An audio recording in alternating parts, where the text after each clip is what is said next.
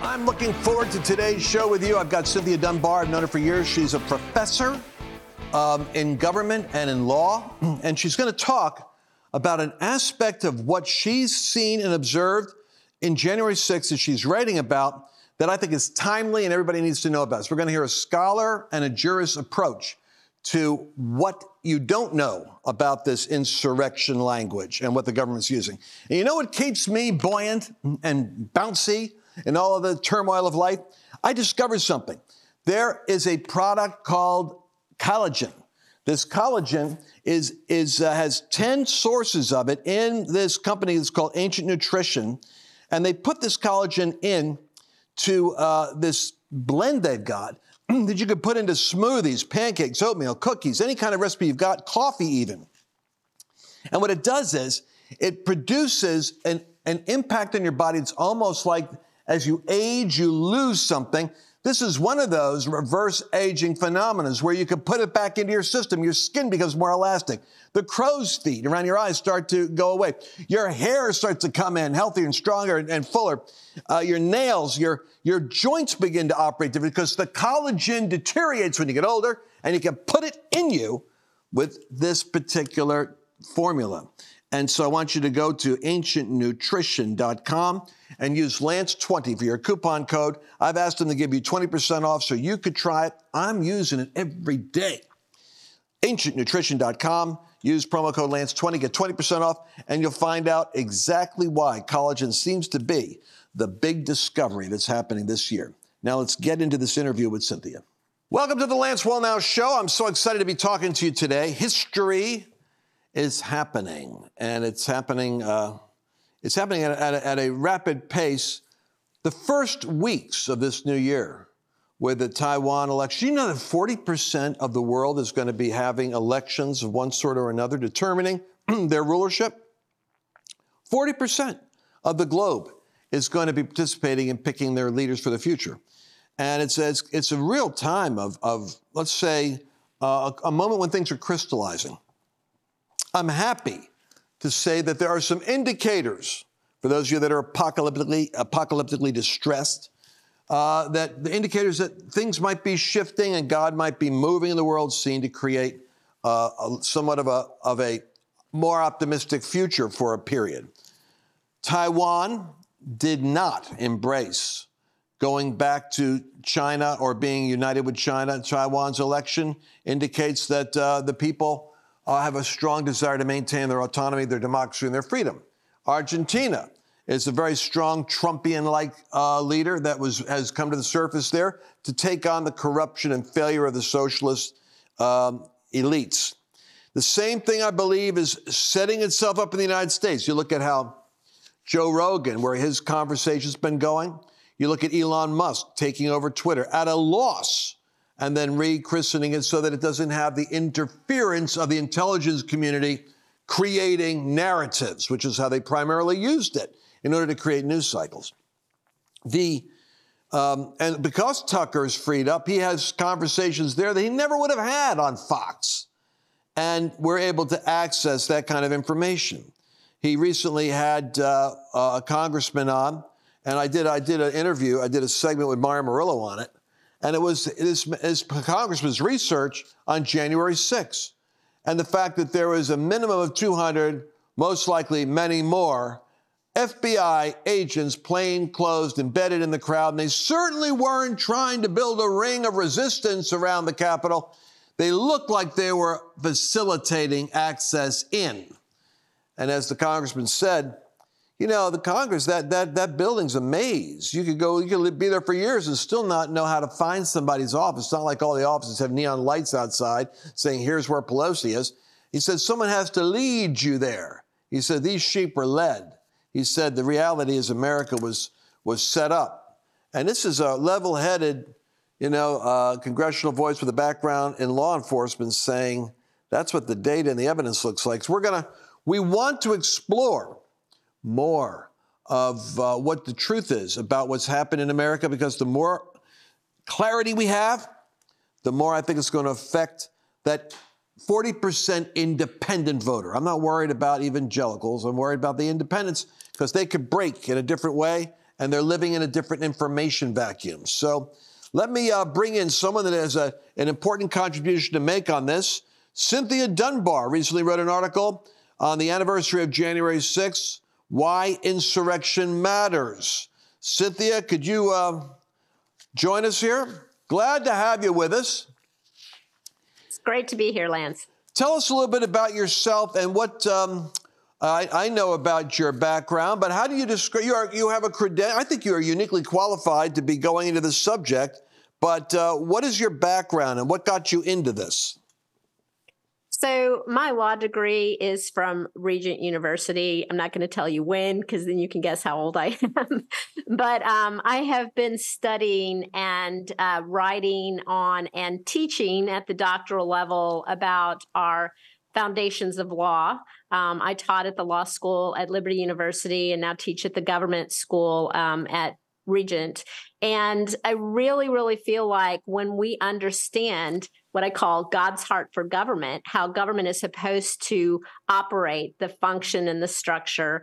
And that's where we can best preserve our constitutional republic. And so I wrote this article because I was tired of the media throwing out this term insurrection, insurrection, or the, the case in Colorado. And there's really no deep dive to go in and really determine what is this historically what is insurrection? What does it look like? And how did it play out, if at all, on January 6th? All right, so let's let's go there because I'm I'm always amazed at how the audience uh, the audience knows in general, but then I share a kind of an ignorance with them. I hate to confess in that I know that there's a doctrine of insurrection that had to do with the Civil War, and that somehow it's being tortured out of context and applied to Donald Trump, who has not yet been convicted of insurrection, nor is Jack Smith using that. But I, there's more layers of granular uh, content around that. So that's my, you know, sophomoric version of what the, the situation is. Phil, give me a little more understanding of what this definition of insurrection really means. So, I mean, they're they're talking about clause 3 of the 14th amendment as far as how they're trying to say that Trump is not allowed to be able to be on the ballot, which that's a whole lengthy discussion and debate. I don't think how it was determined by the court in Colorado was correct, but basically, if you're going to look at a term definitionally, I always taught that you need to have a lot of times in the statute, there will be clauses of definitions. Um, and where there isn't, you look for the definitions that are going to be contemporaneous to the enactment of those laws. And so when we're looking at what was happening in, you know, all of this surrounding civil war, it was because they they just had a torn nation. And so they didn't want people just disregarding the new laws that they were putting in place. But the actual definition of insurrection, I took it out of Noah Webster's 1828 dictionary, which is one of the best dictionaries to have when you're trying to get accurate an accurate understanding of these uh, archaic terms. And the way that he defines insurrection is this that it's opposition to the execution of law. So when you look at what happened on January 6th, what's really interesting to note, even if you don't understand all of what was happening, who was letting whom in, who was breaking down what barriers, you do know this that what the Trump supporters were trying to do was to actually see the law be followed. They wanted the Electoral Count Act to be applied. They wanted the process to be able to question the certification of electors, to go through that process, to allow objections to be made. And as much as you know, they've they've had all these people say, "Oh, well, the Electoral Count Act of, uh, you know, it was very obscure and we didn't know what it was saying." It's a really simplistic act. It basically just says that if you have one House member and one Senate member who was making an objection as to the, the these electors being properly certified, then there had to be debate on that issue. And it's very simple. I mean, Pence was supposed to go through it alphabetically. They were supposed to have, if there was any objections made, they could have a maximum, a maximum of two hours that they would debate this. So it's not this lengthy thing they tried to make it out to be. And we'll never know what the outcome would be from the law having actually been followed. And I'll tell you this too, Lance. What's interesting to note is they act like this is some archaic thing, but it was used in 2005 when Barbara Boxer was objecting to some of the electors with Bush. And they went through the process then. So, why all of the sudden with the Trump election is this something that can't be used, can't be understood, and we're not going to allow the people to actually go through the process. So there was no insurrection from the people who were supporting Trump because they were the ones actually advocating for the law to be followed. The ones who won out, the ones who are really guilty of insurrection, are the ones who made sure that that whole process got shut down. And that accords exactly with what my experience was. I was there, and uh, and so um, I was there and listening to Trump's speech and listening to Giuliani and listening to the constitutional scholars. I was there when Trump uh, said we're going to now march peacefully, uh, you know, and uh, and go, you know, and and so we, I was I was there the whole time it was like a parade. I could tell you, being there was there was more than there had to be at least a million people. I mean, I've been in groups of hundreds of thousands. There was, I think it could have been a million. It was an election fraud protest and a prayer rally with an appeal to God that there would be righteous intervention done in order to debate the legitimacy of the results because certain states were showing up uh, challenging those results. And we were hoping for, at the best, not just a couple of hours, the guys in the street were hoping that there would be enough of a case made that there might be a couple of days for legislators to come back and clarify whether or not, like Pennsylvania, whether or not they had legitimate vote, electors to count. Now, that may not have been what would have happened, but that was what a lot of us that were laymen were up there doing. And I was, I'm in the rank and file of the movement, so I know what I was representing. And I know that I, wanted, I walked my way through about uh, six blocks of people. That's why I know there were so many people there because I was late to the um, to the VIP seating, and so I had to go through the crowd, and that's how I knew the crowd, the disposition of the crowd, because I just told people, "Hey, I'm media." I just said media. I made it up, and then people parted.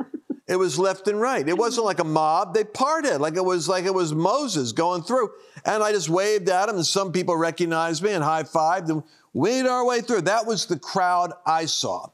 Now there was about 10 guys I looked at that looked really weird, like they were dressed like they were GI Joes, and they didn't look to me like they they they were up to any good. So I figured out of a million people, you're going to have some oddballs. But I mean, the summer of riots tells me that that's not a novelty in American cities. So I knew that everybody there wasn't wasn't uh, you know a shofar blowing Catholic, but I also knew that the number of people that were suspicious weren't actually in the group I was with. They probably were uh, they were probably already at the Washington Monument there. They were while Trump was talking. There was already stuff going on. So there were people that weren't there to hear Trump. They were there for other reasons. And I believe that's the part that needs to be investigated.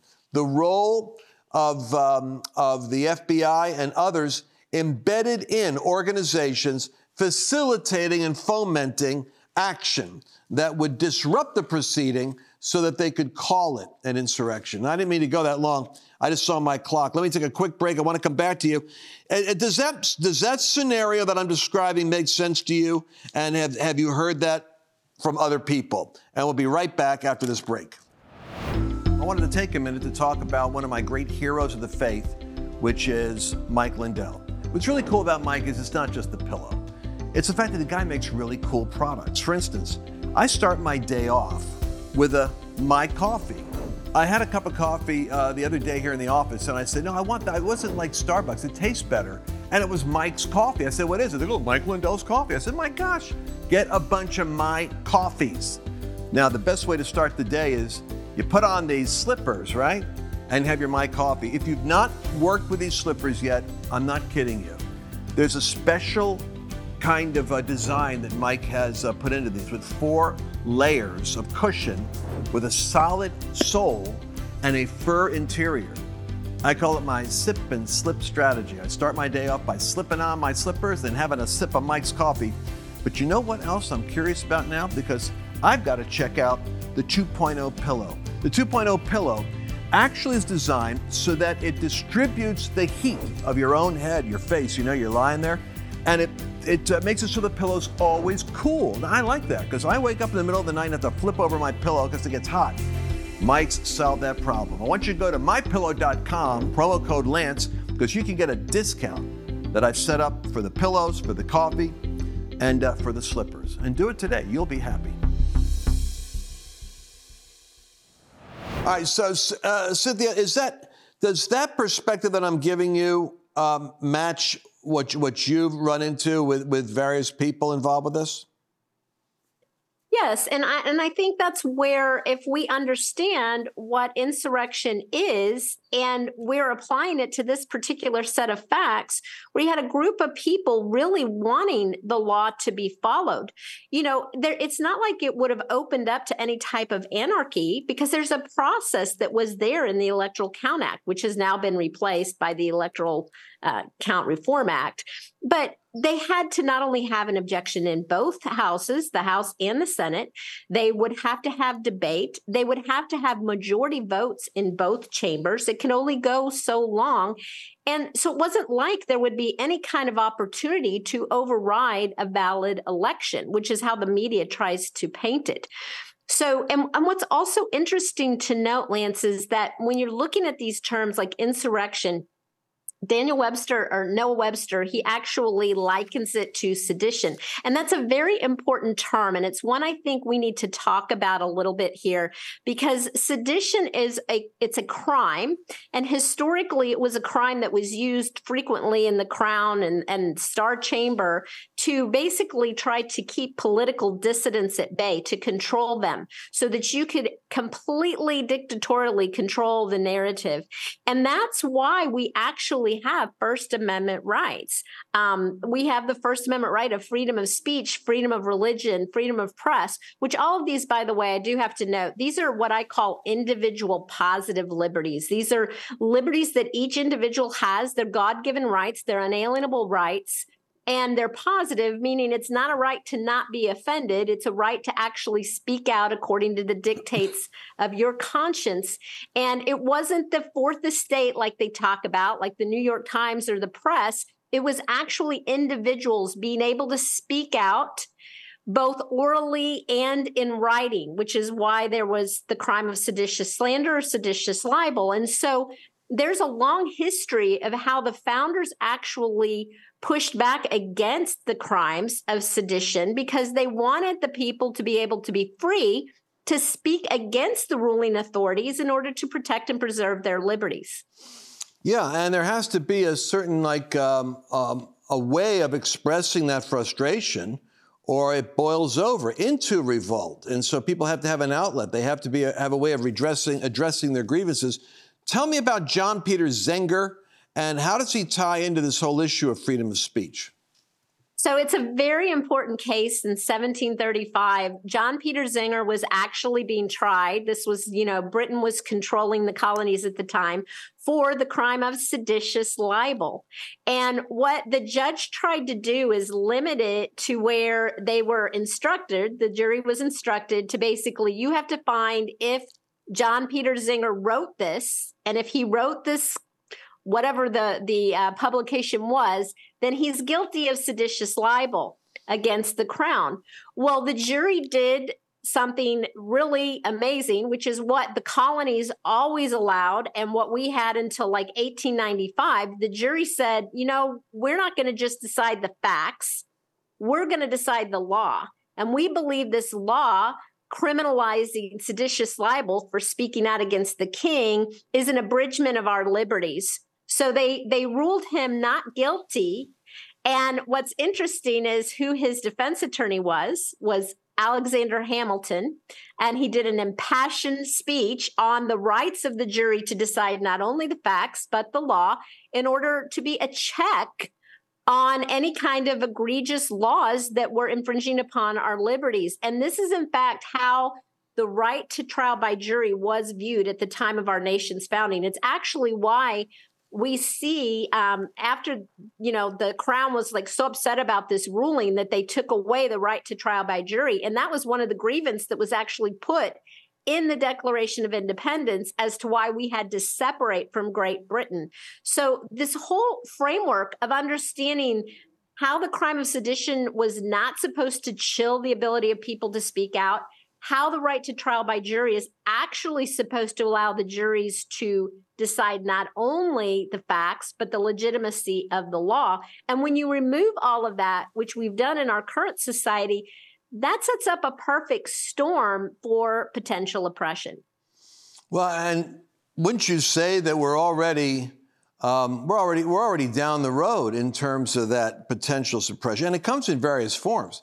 So when I have a million followers on Facebook, but uh, a friend of mine with 100,000 has more people see a video than I do, my people, and I, I end up with you know, 8,000 views and they've got like 20. When I have uh, 200,000 people in YouTube, and uh, I get an award from them one week, and then they they knock my channel down and lock it up and take all my subscribers the next week.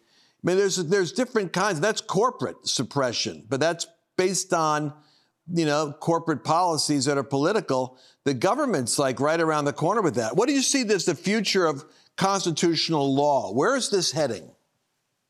Well, I mean, and when you're talking about this, yes, it's corporate, but it's more than that because when you look at any kind of benefits that are coming from the government to these entities, these corporate structures, it almost becomes governmental censorship. Ah. And that's a huge problem because that is the exact definition of why they put, you know, First Amendment rights in place is Congress shall make no law respecting because the government is not supposed to be chilling or censoring our speech. So I think what I'm seeing and is and and this is as I go around the nation speaking and and that and and right now I'm in sunny California where everybody's like, oh, it's so liberal, it's so liberal. But what I'm finding is that people around the nation in all different demographics are starting to wake up to be concerned about how do we best preserve our republic. And we need to not take any demographic out of the picture as to who we're messaging to. I love the fact that Lance you started out about that 40% because I think, you know, our message resonates. If we can give it away, if we can articulate why we want to protect and preserve First Amendment rights, because everyone should be able to speak out according to the dictates of their conscience. And when you have any kind of governmental suppression, that sets up the groundwork for anybody in any group to be oppressed depending on who actually gets in control. And nobody should be comfortable with that. Well, the uh, you're you're, not, you're absolutely right on that, and you know I don't think people are aware of the fact that, from my perspective, I've been with uh, First Liberty or America uh, Alliance Defending Freedom or looking at um, you know Jay Sekulow's group. The number of Christians that are courageously practicing law that are going to the Supreme Court and defending uh, the average Joe from, including Joe Kennedy, from, from the overreach of government, the tyranny of power. Most of these guys that I've, I've observed that are taking those cases are doing it because of a personal value system. Do you, uh, you, are aware of this, right? The number oh, of yes. lawyers that back up from working for Trump, working with Trump, because of the risk of losing customers, clients, and even in some cases, look, in Fulton County, they're going to disbar or they're going to, they're going to challenge the legal right of lawyers to even be able to, to work with Trump and, and hold them guilty because they're part of his case.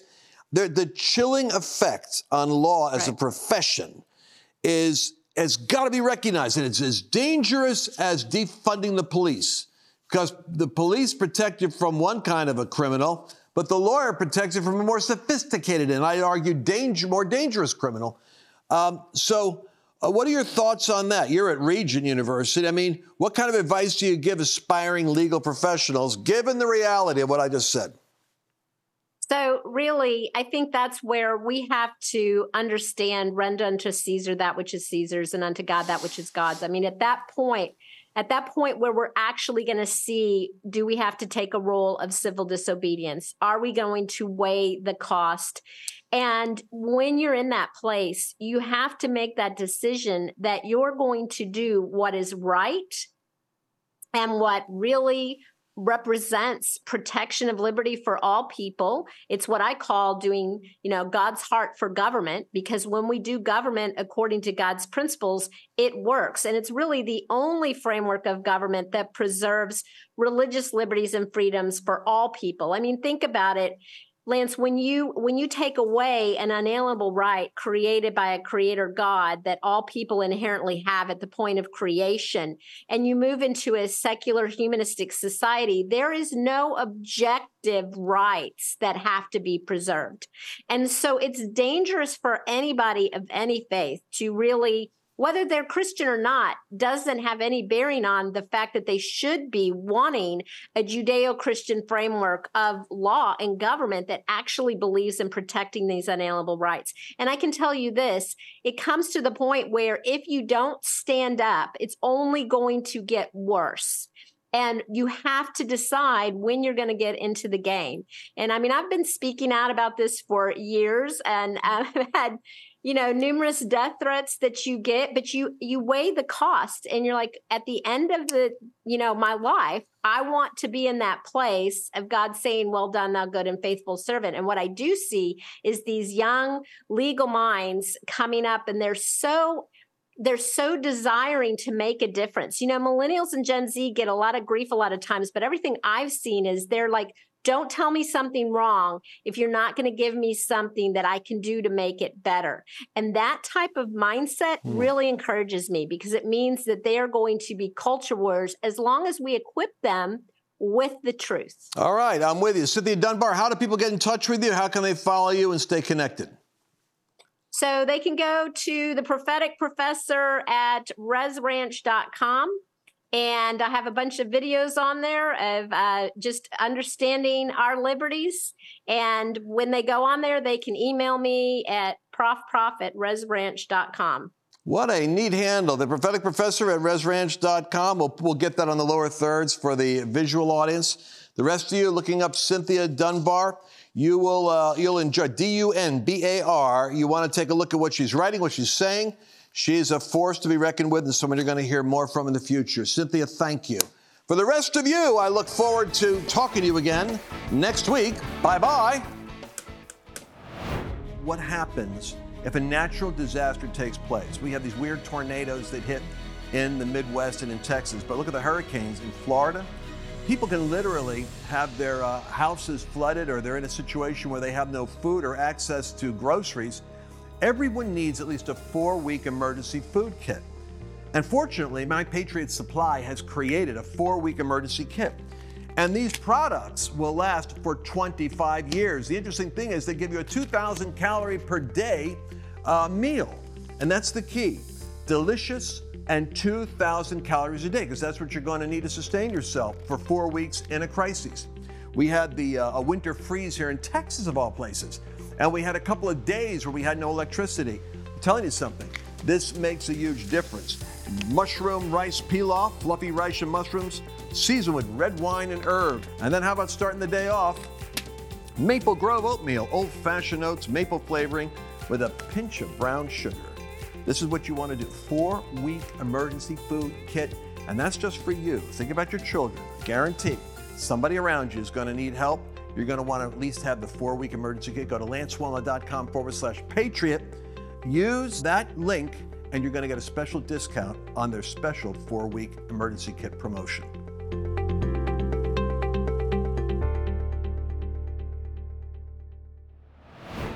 Did you enjoy this latest episode? Please remember to share it with your friends, because the more knowledge you have, the better equipped you are to navigate the world